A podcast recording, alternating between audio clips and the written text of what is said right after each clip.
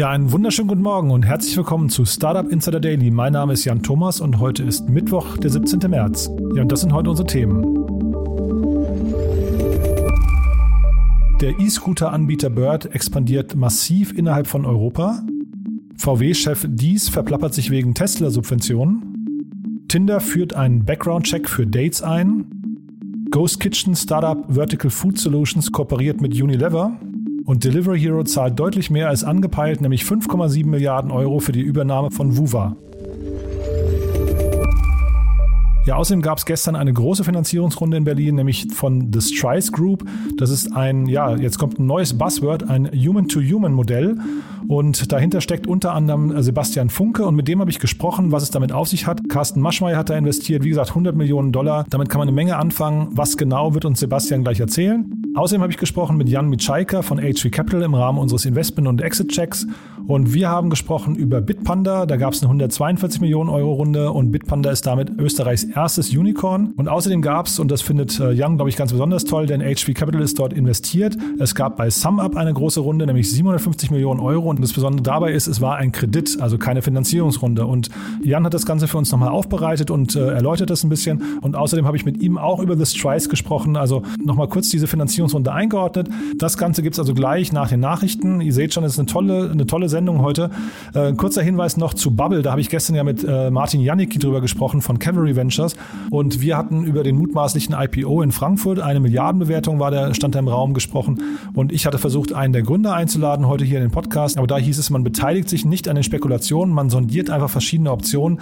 Es ist also, das will ich damit sagen, noch gar nicht gesetzt, ob dieser IPO wirklich stattfinden kann. Also von daher warten wir es mal ab. Wir bleiben auf jeden Fall dran und man hat uns versprochen, sobald es Klarheit gibt, gibt es hier auch ein Statement im Podcast. Also also das nur kurz zur, ich sag mal, Einordnung von gestern. Jetzt kommen wir zu den Nachrichten mit Frank Philipp, aber die kommen wie immer nach unseren Verbraucherhinweisen.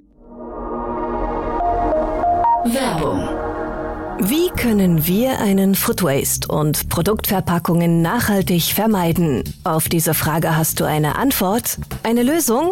Das klingt genau nach deiner Geschäftsidee? Dann bewirb dich mit deiner Innovation beim Edeka Foodtech Campus. Per Open Innovation Call ruft der Campus Gründerinnen aktuell dazu auf, ihre Ideen gemeinsam zu verwirklichen und sie in die Edeka-Märkte zu bringen. Noch bis zum 28. März 2021 können kreative Köpfe, Startups und Unternehmen ihre Produkte und Services online auf foodtechcampus.com slash open-innovation-call einreichen, um Food Waste und Produktverpackungen nachhaltig zu reduzieren. Mehr Infos zum Open Innovation Call gibt es auf der Webseite, dem LinkedIn und Instagram-Kanal des Edeka Food Tech Campus.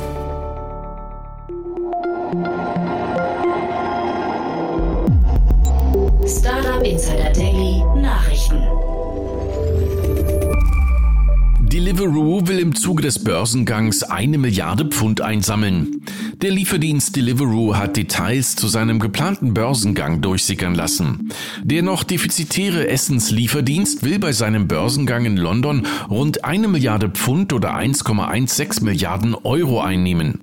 Dabei dürfte es sich um den größten Börsengang in London seit sieben Jahren handeln.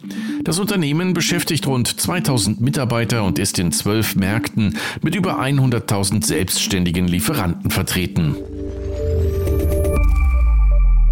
So, Tinder sieht schon mal gut aus. War ich bislang noch nicht drin. Ich stimme zu. Mein Vorname ist Jan.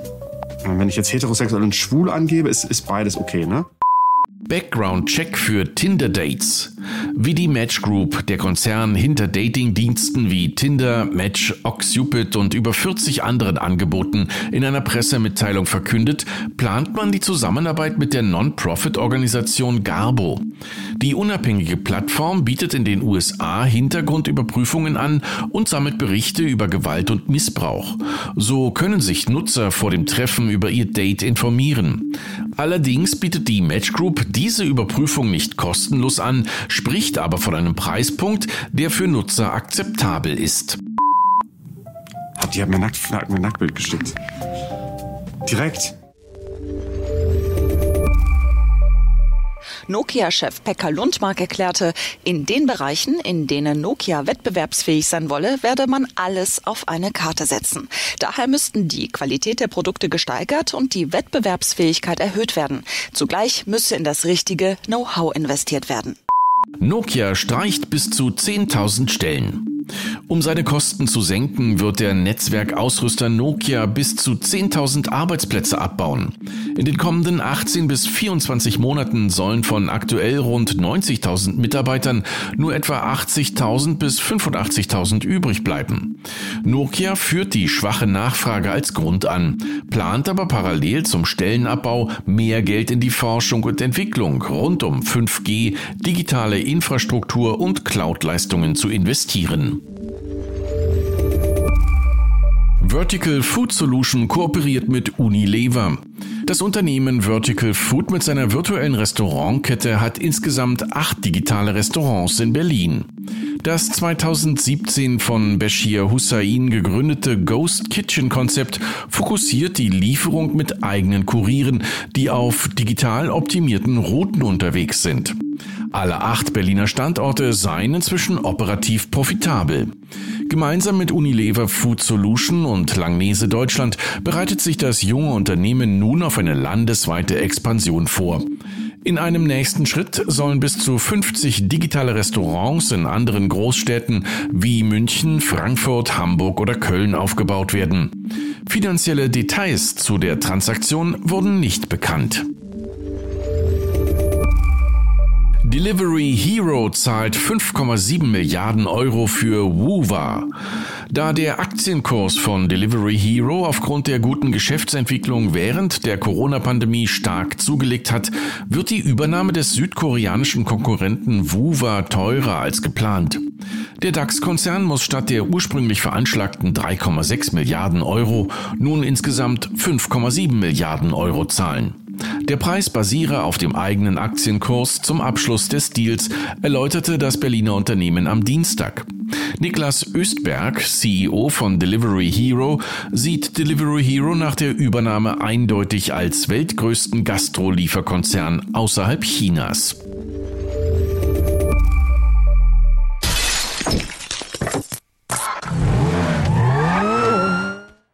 Münchner Apple Store überfallen. Betroffen ist der Apple Store in der Münchner Rosengasse. Die Täter entwendeten über 60 iPhones und MacBooks im Wert von mehr als 50.000 Euro. Es soll sich um mehrere Täter gehandelt haben, die laut Polizei mit roher Gewalt vorgegangen seien. Die Täter konnten flüchten. Online-Broker eToro geht an die Börse. Mit einer Bewertung von 10,4 Milliarden Dollar geht die Trading-Plattform eToro an die Börse. Das bereits 2007 in Tel Aviv als Retail FX gegründete Unternehmen bereitet seinen Börsengang als SPAC vor. Der neue Unternehmensverbund wird im Zuge des Mergers 650 Millionen Dollar aufnehmen. Auf eToro können Nutzer neben Aktien und ETFs auch Kryptoassets handeln. Anders als beispielsweise Robinhood verdient eToro sein Geld jedoch nicht durch den Verkauf seiner Handelsdaten an Hedgefonds, sondern an der Spanne zwischen dem Preis, den es für Wertpapiere zahlt, und dem Preis, den es an die Kunden weitergibt. Das Unternehmen zählt, nicht zuletzt aufgrund des Hypes während der Corona-Krise, insgesamt 20 Millionen Nutzer. E-Scooter-Anbieter Bird expandiert weiter. In insgesamt 50 europäische Städte möchte der nach eigenen Angaben Weltmarktführer der Elektro-Tretroller-Anbieter Bird expandieren. Damit solle die Präsenz in der Region mehr als verdoppelt werden, teilte Bird am Dienstag mit. Inzwischen findet fast jede zweite Fahrt mit einem Bird-Scooter in Europa statt, so das Unternehmen. Die Expansion lässt sich die US-Firma insgesamt 125 Millionen Euro kosten. Erst vor zwei Wochen hatte der US-Rivale Lime Investitionen von 50 Millionen Dollar, das sind rund 42 Millionen Euro, in neue E-Bikes angekündigt, ebenfalls primär für den europäischen Raum. VW-Chef Dies verplappert sich.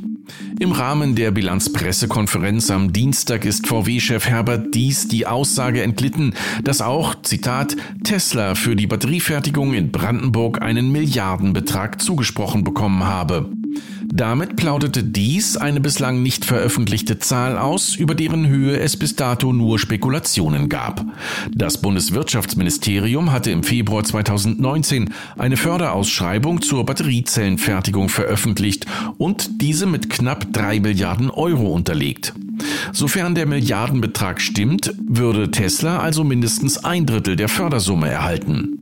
Das Bundeswirtschaftsministerium wollte diese Aussage nicht kommentieren. Und das waren die Startup Insider Nachrichten vom 17. März. Und jetzt zurück zu Jan Thomas. Startup Insider Daily, Investments und Exits. Heute mit Jan Mitschaiger von HV Capital. Ich freue mich sehr. Jan Mitschaiker ist wieder bei uns von HV Capital. Du, herzlich willkommen zurück bei uns. Jan, vielen Dank für die Einladung wieder. Ja, alte Bekannte kann man sagen. Letztes Mal haben wir gesprochen über Rolik, glaube ich, ne? Genau. Und über Flink, das waren das. Äh, wie werden sie ausgesprochen? Rolik, genau, und Flink, also quasi was passiert im LEH in Deutschland. Genau, ne? und heute haben wir ein ganz anderes Thema, haben wir, haben wir gerade kurz im Vorfeld schon besprochen. Äh, es geht, wir fangen vielleicht an mit SumUp, ne? Genau, können wir ähm, nur kurz zu sprechen. Wir sind da ja selber investiert, insofern ja, muss, ja, muss ich ein bisschen aufpassen. Aber ich glaube, was, was in den Medien ja auch berichtet wurde, ist ja eine riesige, also 750 Millionen Runde ähm, Euro ich weiß nicht, ob es die allergrößte ist, aber zumindest eine der ganz, ganz großen europäischen Runden. Und was interessant ist, vielleicht auch für die Hörer, das ist eine ähm, Fremdkapitalfinanzierung. Und das war in der letzten Runde ja auch schon so. Mittlerweile hat SumUp eben eine Größe und eine Stabilität erreicht was eben die, die Aufnahme von, ähm, von Fremdkapital in dieser Dimension möglich macht. Das Geld soll ja verwendet werden für Akquisitionen, für Expansionen in neue Märkte, um neue Kundengruppen zu akquirieren. Äh, genau, aber ich finde als, als Investor da eben die Finanzierungsstruktur äh, außergewöhnlich. Mhm, total. Ich hatte gestern den äh, Martin Janicki hier, da haben wir gesprochen, also von Cavalry, da haben wir gesprochen über das ähm, Stripe, über die große Runde. Und da wollte ich ihn eigentlich schon fragen, ab wann denn ein Unternehmen äh, so quasi too big to fail ist. ja, ähm, hoffentlich bei SumUp haben die den, den Punkt erreicht. Ähm, ist eine sehr gute Frage. Ich glaube, aber ähm, ohne da jetzt, wie gesagt, in die Details gehen zu können, äh, Unternehmen dieser Größe mit dieser Bewertung sind ja einfach so groß und tragen so viel Wert bei, umsatzseitig ähm, etc., dass ich glaube, die werden nicht mehr, nicht mehr hängen gelassen von den, von den Investoren. Nee, ich sage ja, weil, weil du gerade äh, sagst, es ist halt eben ein Kredit ne, oder, oder Debt. Also das ist ja jetzt wirklich, dass ein Unternehmen so ein Vertrauen genießt. Dazu muss man ja irgendwie, da müssen ja die Fundamentals müssen ja stimmen, oder? Genau, genau. Davon, davon geht man da dann aus. Hm. In welchem Space spielen die genau mit? Also äh, wir hatten ja jetzt, wie gesagt, Stripe und Klarna und so weiter. Wo würdest du sagen, mit wem, mit wem treffen die sich am ehesten? Also ich glaube, das sind schon definitiv die Unternehmen Stripe, Klarna, dann natürlich ein iSettle, die ja ähm, traditionell auch stark sind im Bereich lokale Händler. Ich glaube, der, der Unterschied aus meiner Perspektive ist, dass SumUp eben stark aus diesem Bereich Kartenlesegeräte, lokale Händler kommt und sich aus der Position weiterentwickelt, während Stripe natürlich die Basis, ich würde sagen, der meisten äh, neuartigen Geschäftsmodelle ist, die sich im im Internet etablieren. Also es ist so ein bisschen the default choice geworden über diese Vermarktung auch auch Entwickler ähm, an Entwickler, aber natürlich treffen sich ähm, alle Payment-Anbieter irgendwo. Ein Unternehmen, was ich vielleicht noch ähm, hervorheben möchte, weil ich das einfach wahnsinnig spannend finde, ist etwas unterm Radar, glaube ich, bisher, aber mittlerweile Klarna aus den Nordics, wo wir ja nicht investiert sind, ähm, die auch anfangen, jetzt ein substanzielles Endkundengeschäft aufzubauen. Also geben ja zum Beispiel seit einigen Monaten in Deutschland auch Kreditkarten, aber auch IBANs aus, ähm, die also sozusagen nochmal ein Play starten Richtung Endkunden. Und ihr seid ja, glaube ich, oder, oder stimmt das jetzt nicht, ihr seid bei N26 mit dabei, ne? Nee, das sind wir leider Ah, nicht. Early Bird. nee, weil du sagst Early leider, Bird, weil aber ich, genau. äh, also jemand wie Klarna äh, in, drängt ja jetzt auch in so einen Markt rein. Deswegen, also man sieht ja im Prinzip daran, dass, dass also quasi der gesamte Finanzmarkt irgendwann hinterher doch irgendwie von allen Seiten attackiert wird. Also jeder, jeder rollt sich quasi immer weiter aus, ne? Genau, und wir, wir sind auch große Believers in dieser Open Banking slash Banking 2.0, ähm, wie man es nennen möchte, PSD2 ähm, in diesem Bereich. Also wir sind ja investiert einerseits zum Beispiel in die Solaris Bank, die ja wiederum für viele andere Neobanken das Thema Banking betreibt. Dann sind wir investiert bei Upvest, die das gleiche ähm, für Broker machen. Dann ähm, sind wir natürlich bei Penta investiert, was ja eine B2B äh, fokussierte Neobank ist, die sich sozusagen da ein anderes Kundensegment rausgeschnitten haben. Yapili als ähm, PSD2 Datenlayer. Also wir investieren im Moment gerne in Fintech-Infrastruktur, ähm, stärker als jetzt in neue Konsumenten-Offerings. Klingt ja fast schon nach Private Equity, was ihr da macht. naja, das ist schon, schon alles ziemlich spannend und auch noch ähm, ganz gut Risiko dabei, aber ähm, ja, hoffen, ich drücke die Daumen, dass sich das auszahlt. Mir selber. Und sag mal ganz, ganz ehrlich noch äh, bei SumUp ganz kurz zum Schluss, äh, da gab es aber jetzt keine neue Bewertung, ne? Nichts, was, ähm, was wir teilen würden. Okay, äh, okay. Ja, ich will dich jetzt auch nicht, äh, also ich wollte aber nur wissen, weil es ja jetzt gerade eine Debt-Runde war, man hat jetzt nicht mitbekommen, es wurde zumindest nichts kommuniziert, was ich, was ich mitbekommen habe. Ne? Nee, genau. Also dann, genau. ich will dich nicht ins Schwitzen bringen oder in Verlegenheiten. Ja. Das ist schon völlig okay. Ja. Dann lass uns mal zum nächsten Thema gehen. Wie wollen wir weitermachen? Wahrscheinlich Bitpanda ist vielleicht dann ganz gut. Genau, Bitpanda passt eigentlich hervorragend dazu. Also Bitpanda hat ja angefangen sehr stark ähm, im Kryptobereich, also als, als On-Ramp, Off-Ramp für, für Leute, die eben Bitcoin und andere Kryptowährungen kaufen wollten und ähm, drehen aber jetzt immer weiter in das Thema Brokerage rein. Insofern, es passt hervorragend zu dem, was wir vorhin gerade besprochen haben. Und man sieht an der Bitpanda-Runde, ich glaube, es waren ja 140 Millionen oder so, damit, ähm, damit Bitpanda das erste Unicorn aus Österreich, ähm, wie groß der Appetit von Investoren auf dieses Geschäftsmodell Brokerage ist. Und ich glaube, was wichtig ist, da im Hinterkopf zu behalten, ist eben, es ist ja los, äh, es ging los mit dem Thema Neobank. Ähm, und dann kam eben das Thema Neo Brokerage mit einer Trade Republic, bei uns im Portfolio eine Bugs, ähm, Scalable Capital Brokerage etc weil da wird halt noch richtig Geld verdient. Also im ganzen Thema Banking ist es halt einfach schwierig, Geld zu verdienen, was im Brokerage wesentlich einfacher ist. Also das ist ja auch nochmal spannend. Äh, Schielen dann eigentlich so Unternehmen, die im Finanzbereich unterwegs sind, schi- schielen die immer nach anderen Bereichen, wo auch sagen wir, die, die Margen höher sind oder gucken sie eher nach zum Beispiel, ich weiß nicht, Kundenbindungs-, Login-Effekten und also wonach schaut man, wenn man sich verändert? Ich glaube auch sehr stark nach Margen. Der Punkt ist einfach im Brokerage-Bereich, ähm, klar, ich habe Premium-Karten, ich habe Cross-Selling-Opportunities per se, aber am Girokonto verdiene ich natürlich einfach sehr wenig. Plus, ich habe Negativzinsen im Moment. Entweder ich gebe die an den Kunden weiter oder ich, ähm, ich fresse die halt selber. Und das heißt, eigentlich will ich sogar, dass die Kunden ihren Girokonto-Geldbestand reduzieren und in andere Produkte schieben. Und da ist im Moment mit diesen ständigen neuen Börsenhochs etc. ist Brokerage natürlich ein großartiges Thema. Und die Runde wurde, glaube ich, angeführt von Peter Thiel, ne? Genau, Walla, die meines Erachtens aber auch schon investiert waren, ähm, Mhm, wenn ja, ich es richtig, richtig im Hintergrund habe. Und genau, Walla ist ja einer der, ähm, der ganz großen Fintech-Investoren auch in Europa und in den USA. Die sind, glaube ich, bei N26 mit drin, ne? Ich glaube ja. Ja, okay, ja, genau.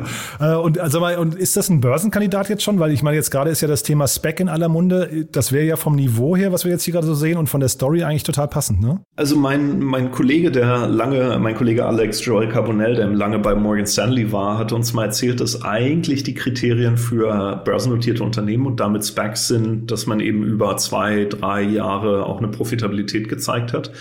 Was, ähm, wobei bei Bitpanda kann es sogar sein, aber bei den meisten Startups natürlich irgendwie in, in einer relativ weiten Ferne liegt. Vielleicht werden diese Kriterien langsam aufgeweicht. Du, also ganz, ganz, sorry, sorry, wenn ich unterbreche, ne, aber wir haben jetzt gerade Lilium Te- Technologies, die als Spec gehandelt werden oder äh, mutmaßlich gehandelt werden. Wir haben jetzt gerade äh, Sonor Motors, ja.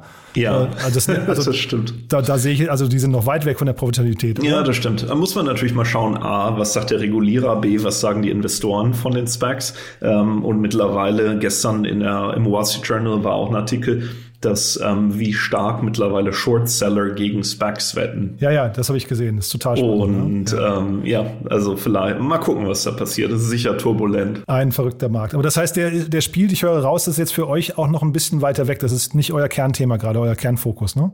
Also wir haben uns mit dem Thema Specs beschäftigt, weil natürlich jeder danach fragt und es gab eine interne Weiterbildung zu dem Thema etc. Also es war echt ziemlich lehrreich für mich.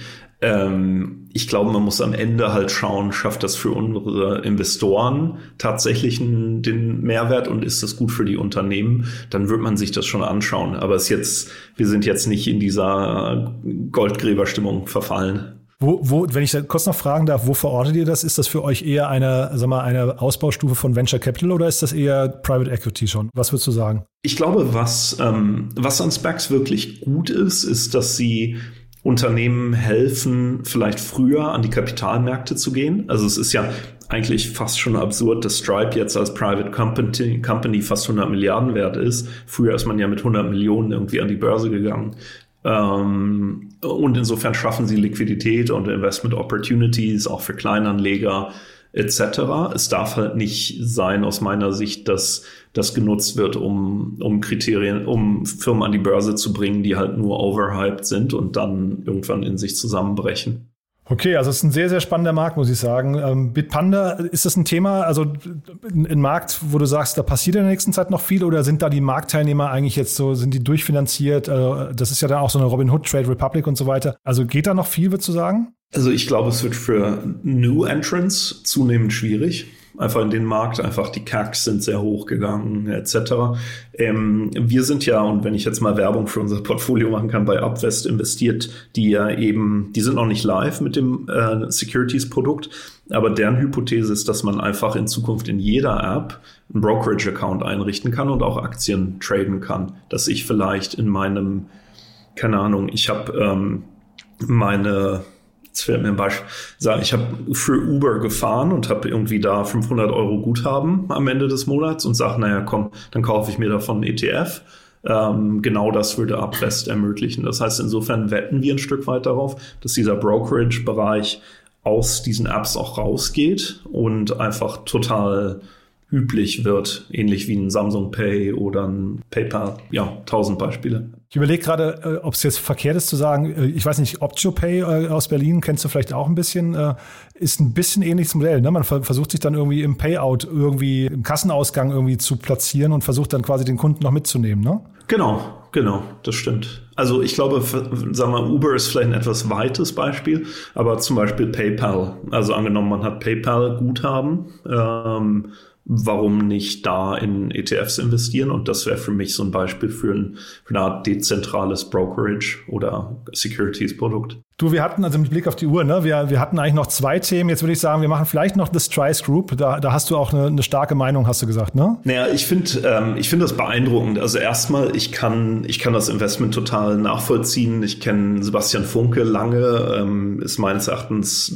sehr, sehr erfahren in diesem ganzen Amazon-Thema und dazu Marc und, und Taro. Äh, Sascha Krause kenne ich noch nicht, aber ein sehr spannendes Team. Was ich da eben interessant finde, ist, da überschlagen sich ja die Finanzierung. Also mit SellerX und Razer. Ähm, einfach nochmal zwei Beispiele. Und das Modell basiert ja darauf, dass ich halbwegs günstig ähm, D2C-Brands kaufe und dann eben skaliere ähm, und ähm, unter einem Dach quasi versammle. Beziehungsweise ich glaube, Strize entwickelt sogar noch mal stärker als die anderen. Das basiert natürlich, ist ein Stück weit Multiple Arbitrage, sprich ich kaufe günstiger ein, als dann am Ende die Summe wert ist. Und was ich eben wahnsinnig spannend finde, ist mit dieser Menge an Kapital, wie sich das auf die Preise auswirken wird und ob nicht am Ende die Gewinner in dem ganzen Rennen die, ähm, die Verkäufer der D2C-Brands sind. Aber für mich für mich steht The Strides Group eben aufgrund der Kompetenz der Gründer, ähm, wie gesagt, verstehe ich. Wir haben hier aber auch wieder eine Runde, das wurde nicht disclosed und ich weiß es nicht genau, wo ja in Summe irgendwie 100 Millionen Dollar in der Überschrift steht von eben Maschmeyer und, ähm, und Upper 90, die ja auch ein Venture, äh, also ein Venture Debt Fonds sind, beziehungsweise Kredit vergeben. Ähm, ich weiß nicht, vielleicht ist Maschmeyer super bullish und all in gegangen auf dieses Investment. Ähm, sonst würde ich natürlich auch hier mutmaßen, dass dann ein wesentlicher Teil eben eine Fremdkapitalfinanzierung ist. Genau, also ich ähm, habe dir ja gerade schon gesagt, ich habe mit dem äh, Sebastian tatsächlich gesprochen, bevor ich mit dir gesprochen habe. Er kommt aber jetzt im Podcast gleich für die Hörer hinten dran. Aber ich hatte ihn auch schon gefragt, weil ich habe mir die, die Struktur der Runde angeguckt, beziehungsweise den, den Cap-Table nach der Runde. Und da sieht man, also ähm, Maschmeyer hat insgesamt so roundabout 12 Prozent an den Unternehmen. Und diese Upper 90 Group hat in Summe, ähm, lass mich gucken, etwas über 9 Prozent. Das ist das, was du im Handelsregister siehst? Mhm, genau, ja. Und also demzufolge hast du total recht, da ist also sehr viel Fremdkapital reingeflossen. Ne? Genau, das wahrscheinlich auch noch über Optionen, also optionale Abrufe etc. gestaffelt strukturiert ist. Gut, das sehe ich natürlich jetzt hier nicht. Genau, ne? genau, das ja, sieht man genau, dann ne? nicht. Aber die Gründer halten halt sehr, sehr viel Anteil noch. Das finde ich bemerkenswert. Ne? Ja, großartig. Finde ich super. Ja. Gut für Sie. Guckt ihr euch dieses Modell auch an? Wir haben uns das in der Vergangenheit ähm, wiederholt angeschaut, ja. Ja, ne, weil da kann man ja wahrscheinlich, also da kann man ja einen ganzen Fonds drin versenken, ne, von den Dimensionen, oder? Also es ist sehr kapitalintensiv, ne? Ja, ist definitiv eins der, ich glaube, letztes Jahr zusammen mit, äh, mit Quick Commerce war es definitiv eins der, der ganz großen heißen Themen. Cool, du, äh, das war ein sehr, sehr spannender Ritt, also schöne Diskussion, finde ich. Ich glaube, wie gesagt, das äh, vier Themen schaffen wir einfach nicht nee. ähm, mit, mit nee. Blick auf die Hörer. Das machen wir beim nächsten Mal, konzentrieren wir uns gleich auf drei, aber ich fand es super spannend. Außer wir reden einfach beide doppelt so schnell, ja. Oder, oder das, ja, genau. Ich danke dir, ne? Dann bis zum nächsten Mal und in, ja, in zwei Wochen sind wir wieder dran, ne? danke dir. Schönen Abend noch. Tschüss. Ja, das war also Jan Mitschaiker von HV Capital und wir kommen direkt zum nächsten Gesprächspartner. Bei uns ist Sebastian Funke von The Strice Group. Startup Insider Daily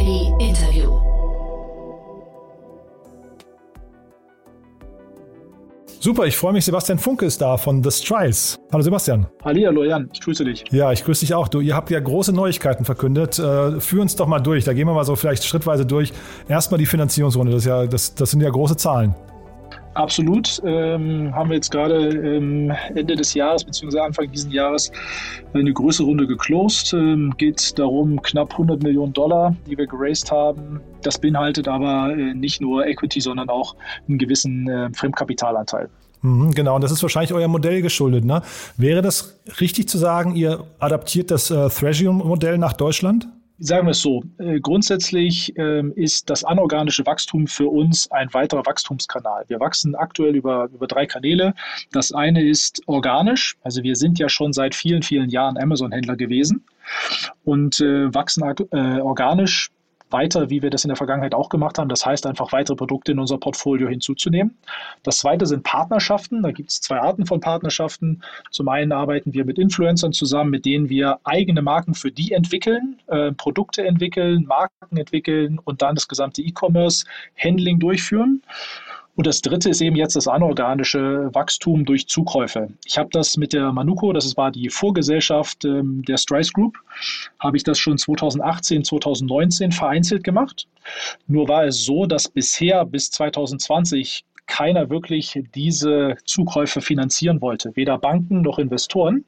Das hat sich nach 2020, also nach Sommer 2020, als es jetzt losging mit diesem Hype, extrem geändert. Äh, mittlerweile sind äh, sowohl Fremd- als auch Eigenkapitalgeber stark auf diesen Zug aufgrund dieses Modells Thrasio in den USA aufgesprungen ähm, und haben auch uns kontaktiert und ähm, wir haben dann eben entschieden, Mensch, jetzt ist eine, eine großartige Gelegenheit, dieses anorganische Wachstum stark auszubauen und haben Ende des Jahres eben dann eine größere Kapitalrunde durchgeführt, um dieses anorganische Wachstum, also Zukäufe von FBA-Händlern ähm, bei uns weiter voranzutreiben und noch stärker auszubauen. Ist das denn für dich nachvollziehbar, dass da jetzt plötzlich alle auf so einen Zug aufspringen und sagen, ein Modell, das vorher nicht finanzierbar war oder nicht finanziert werden konnte aus irgendwelchen Gründen, wird jetzt plötzlich von allen, da wird sogar Geld hinterhergetragen? Also ist das für dich nachvollziehbar? Ja, weil grundsätzlich das Businessmodell äh, inhärent sehr, sehr gut funktioniert.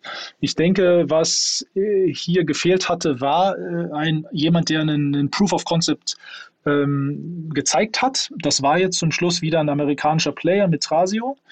Ähm, aber das Businessmodell an sich ähm, ist, funktioniert inhärent. Du kaufst zum Schluss profitable Geschäfte, ähm, die ähm, jetzt auch in einem, in, einem, in einem Bereich sind, E-Commerce, der sich natürlich zum einen durch Corona, aber insgesamt auch durch Digitalisierung auch nochmal weiter vorantreibt.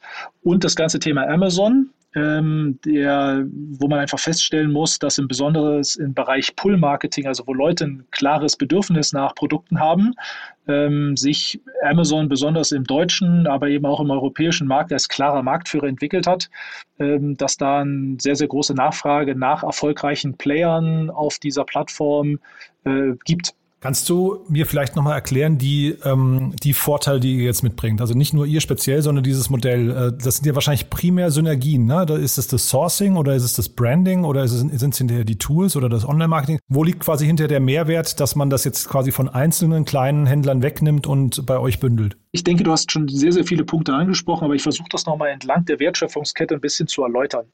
Du hast eigentlich zwei Ansatzpunkte. Zum einen Umsatzsteigerung und auf der anderen Seite Kostenreduzierung. Also entlang der Wertschöpfungskette schaffst du zum einen im Sourcing ähm, Synergien, ja, ähm, und zwar zum einen bei den Herstellungskosten. Häufig sind diese FBA-Händler, das ist ja eine sehr, sehr heterogene Gruppe. Das sind ja ähm, Händler, die 100.000 Euro Umsatz machen, aber auch 15 Millionen. Also kann man das jetzt nicht ganz so pauschal sagen. Aber grundsätzlich bei den kleineren bis mittelgroßen gibt es einen gewissen Working Capital Bedarf. Denn auch da wieder, Banken haben das Modell noch nicht vollständig durchdrungen. Das war auch der Grund, warum ich 2017, 2018 die, die Mayos äh, gegründet hatte, die sich darauf spezialisiert hat, genau diese Amazon-Händler zu, zu finanzieren. Das gibt dort einen Kapitalbedarf. Das heißt, ähm, die Händler kaufen teilweise in kleineren Mengen. Kleinere Mengen bedeuten ähm, höhere Stückkosten in, im Einkauf. Das heißt, wenn du mit mehr Kapital dort hinan, äh, herangehst, ist es so, dass du dort natürlich auch ähm, Economies of Scale generieren kannst. Das heißt, im Einkauf bei der Herstellung, dann ähm, im Einkauf beim Transport, auch wenn du wesentlich größere Mengen transportierst, beziehungsweise die Anzahl der, ähm, der Transporte, der, der Container, das heißt, auch dort kannst du wiederum wesentlich, also als Gesamtfirma, äh, äh Synergien schaffen. Der zweite Punkt ist, auf der Plattform selber kannst du durch effizienteres Marketing, Einsatz von Tools, ähm, Expertise ähm, bei den Marketingkosten äh, signifikant einsparen. Ja, das sehen wir, das haben wir bei unseren eigenen Produkten gesehen. Das heißt, dort ist wieder ein äh, Einsparungspotenzial. Aber auf der anderen Seite mit effektiv, äh, effektiverem Marketing kannst du auch die Absatzmengen äh, steigern. Plus bei geringeren Einkaufskosten kannst du den Preis der Produkte wiederum senken. Das heißt, auch dort steigerst du wiederum die Absatzmenge.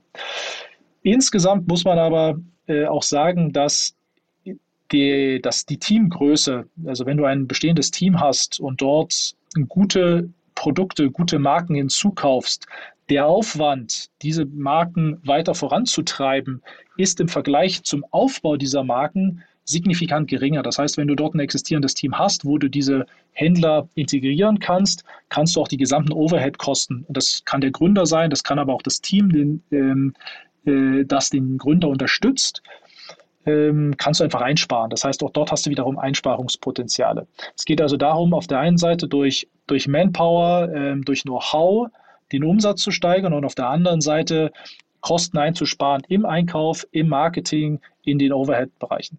Ich hätte jetzt so viele Fragen noch, das merke ich gerade, wie, wie wirklich, wir könnten jetzt an ganz vielen Punkten ansetzen, also zum Thema, äh, ich weiß nicht, Abhängigkeit von Amazon, warum fährt man eine Multimarkenstrategie und so weiter. Aber ich würde das gerne, weil wir wollen ja heute eigentlich, also mit Blick auf die Zeit auch über eure Finanzierungsrunde sprechen.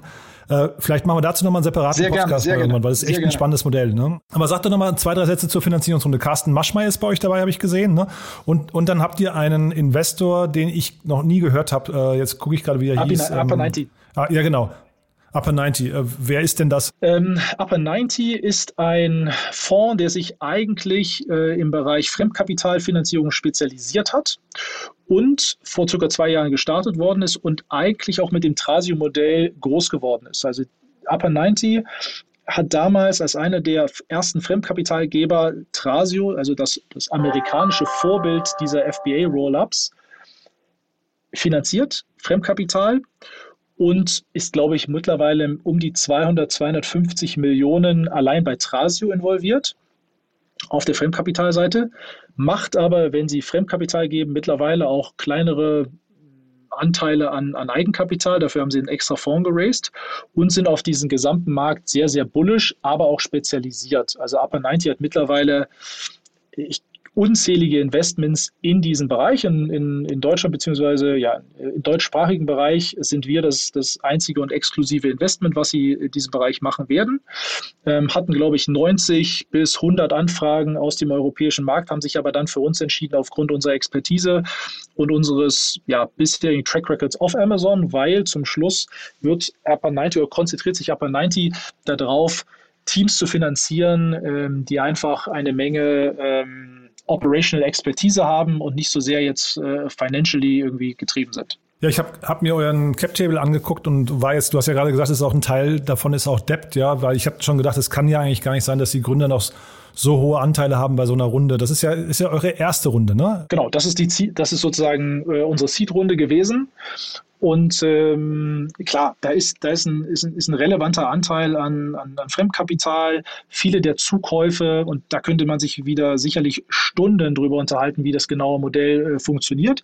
Aber zum Schluss äh, wird ein, ein, ein signifikanter Anteil der Zukäufe durch Fremdkapital finanziert. Das bedeutet aber auch wiederum, dass man sich in bestimmten Preisen hinsichtlich des Einkaufs ähm, verhalten muss. Jetzt kann man natürlich sagen, es gibt vielleicht auch Player in dem Markt, die das stärker mit Eigenkapital machen. Das ist auch machbar, ist aber nicht besonders smart und tut zum Schluss den Gründern oder zumindest den Shareholdern besonders weh. Ja, ja, ich, ich fand jetzt auch eure, muss ich sagen, eure ähm, Unternehmensstruktur fand ich auch schon fast abenteuerlich. Also zumindest von außen betrachtet schwer durchzusteigen, muss ich sagen. Man sieht schon, da entsteht was Großes. Aber ich würde fast wirklich sagen, mit Blick auf die Uhr, das machen wir noch, noch mal separat, weil es echt spannend.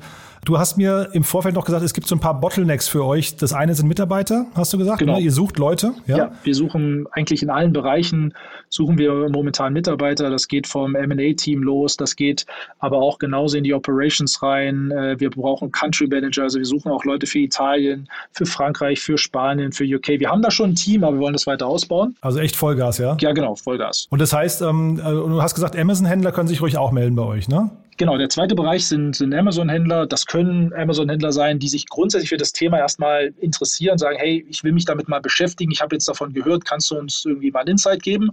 Oder Amazon-Händler, die sich momentan im Prozess befinden und sagen, ähm, finden wir ganz spannend, eure Herangehensweise, ihr habt irgendwie eine Expertise, ähm, besonders auch hinsichtlich eines Earnouts, der häufig in solche Verkaufskonstrukte ähm, eingearbeitet wird, spielt es natürlich eine große Rolle, wenn man jemanden hat, der wirklich Ahnung davon hat. Ähm, und da, die sind auch herzlich eingeladen, uns gern zu kontaktieren, entweder direkt über LinkedIn, über die Webseite, geben wir gerne ein bisschen Input und äh, unterhalten uns mit denen. Und das dritte sind Investoren, die sich grundsätzlich mal, das muss jetzt gar nicht, wir suchen momentan kein Kapital, wir müssen unser Kapital erstmal sinnvoll deployen, aber Investoren, die sich dafür interessieren, mal ein bisschen besser zu verstehen, wie funktioniert dieser Markt eigentlich? Warum kann es interessant sein für VC? Oder warum ist das vielleicht auch spannend für Private Equity ähm, als, als, als Beimischung eines Portfolio-Mixes? Ähm, unterhalten wir uns auch gerne, zeigen das mal ein bisschen. Ähm, genau. Fantastisch. Also wie gesagt, klingt, klingt sehr beeindruckend, muss ich sagen. Äh, ich habe das Gefühl, wenn wir uns das nächste Mal sprechen, da seid ihr schon irgendwie in den nächsten Ländern auf jeden Fall. Ne? Wir sind auch da dran äh, und, und, und, sprechen auch schon sehr intensiv mit äh, Firmen, die wir planen, im Ausland, im europäischen, aber auch im amerikanischen Ausland zu übernehmen. Toll. Ich drücke die Daumen und wir sprechen uns demnächst wieder, ja? Danke, Sebastian. Jan, vielen, vielen Dank. Danke. Tschüss. Startup Insider Daily, der tägliche Nachrichtenpodcast der deutschen Startup-Szene. Ja, so viel also zu Sebastian Funke von The Strice Group. Ich glaube, wir machen daraus wirklich nochmal einen separaten Podcast. Es ist ja so ein spannendes Modell und wie gesagt, ihr, ihr bekommt ja mit, was da an Kapital reinfließt. Müsst ihr euch mal vielleicht auch ein bisschen anlesen, wenn ihr es noch nicht wisst unglaublich, kam echt aus dem Nichts. Seit einem Jahr ungefähr dominiert das hier die Szene. Und ich glaube, man hat es ja gerade gesehen, Sebastian ist da jemand, der das ziemlich gut erklären kann. Von daher bleiben wir mal dran. Das machen wir wahrscheinlich in drei bis vier Wochen. Dann äh, werden wir auf jeden Fall nochmal nachlegen. Ja, und damit bleibt mir nur, euch einen wunderschönen Tag zu wünschen. Wir hören uns morgen wieder zur gewohnten Zeit. Bis dahin, alles Gute. Ciao.